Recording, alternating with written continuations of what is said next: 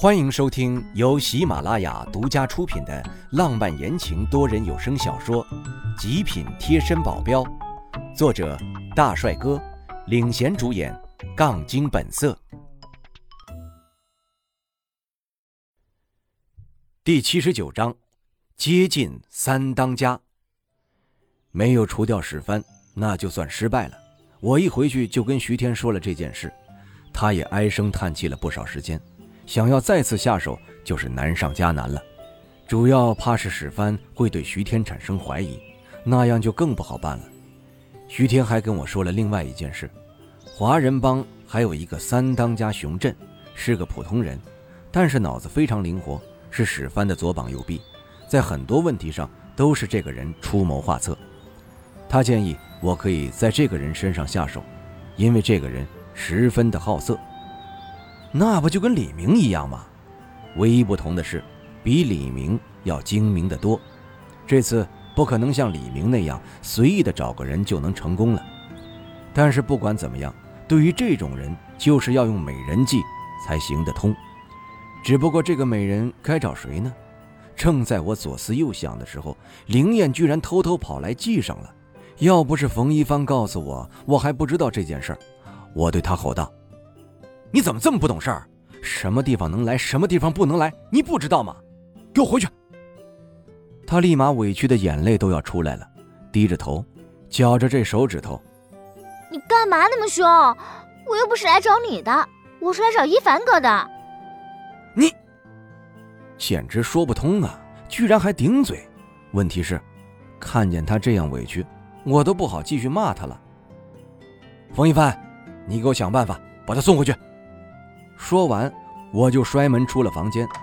晚上吃饭的时候，我、杜钱、张泰明、冯一帆、徐正几个人讨论着接下来的事情该怎么办。一旁多出来的林燕倒是也听得津津有味，时不时的还来掺和一脚，说我们的计划不错不错，这不错那不错的，听得我都直接想把他的嘴给堵上。反正最后讨论来讨论去，我们的问题就出在那个美人该找谁。灵燕不怕死的站出来，我去啊！我瞪了他一眼，你知道美人是要做什么吗？我怎么会不知道？我弟上初二那会儿成绩不好，老师想让他退学，还是我去找老师，利用了一下我的美色，才终于搞定了这件事儿呢。放心，我在行着呢。什么？灵燕居然还做过这种事儿？我不可思议的看着他，不过我还是义正言辞的拒绝了。哎，不行，这件事还是太危险了，你不能去。我说你这人还算不算是老大了？这么点事儿你要考虑这么久，你还怎么带领你的威慑啊？我跟你讲啊，你别看我是第一次跟你见面，那么柔柔弱弱的，其实那都是装的。毕竟是要相亲，我在我们家那边可是个女汉子，有什么不敢的？这么点事儿你还想这么久？我都比你果敢的多。我眼睛都快瞪出来了，太难以置信了，这还是我认识的那个灵燕吗？我去，灵燕这丫头感情之间的温柔都是装的呀，这演技好的一逼啊！我差点真以为她是柔弱型的了，而且今天下午她那眼泪都快出来的样子，我都差点相信了。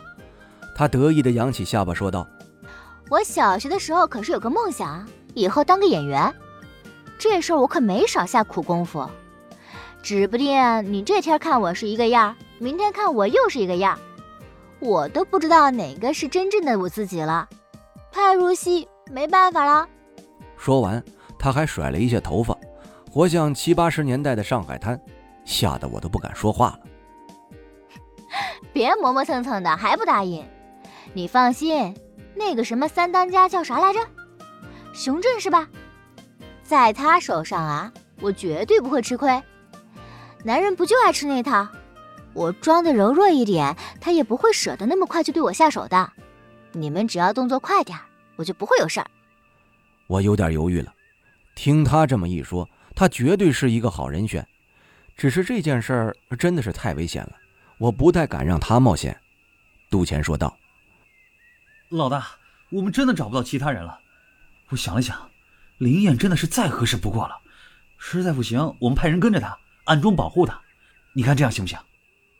冯一帆也开口了，说道：“老大，我保护他，你知道的，我这人没什么存在感，一般人不会注意到我的。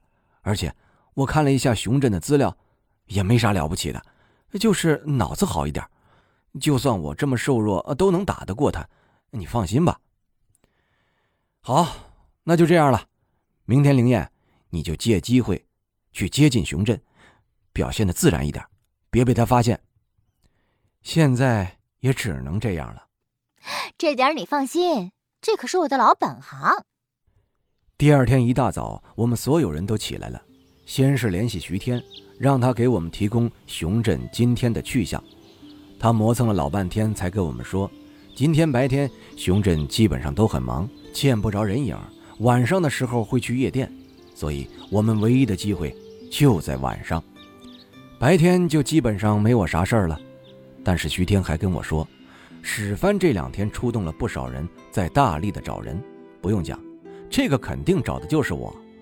本来白天没事儿我能出去闲逛一下，现在去哪儿都得小心翼翼的，戴个鸭舌帽、墨镜啥的，麻烦的要死。还好出门什么的都有车接送，也不用太过张扬。反正今天白天没啥事儿，我就去了御食堂，也有几天没来了。袁叔一看见我就赶紧的叫我过去。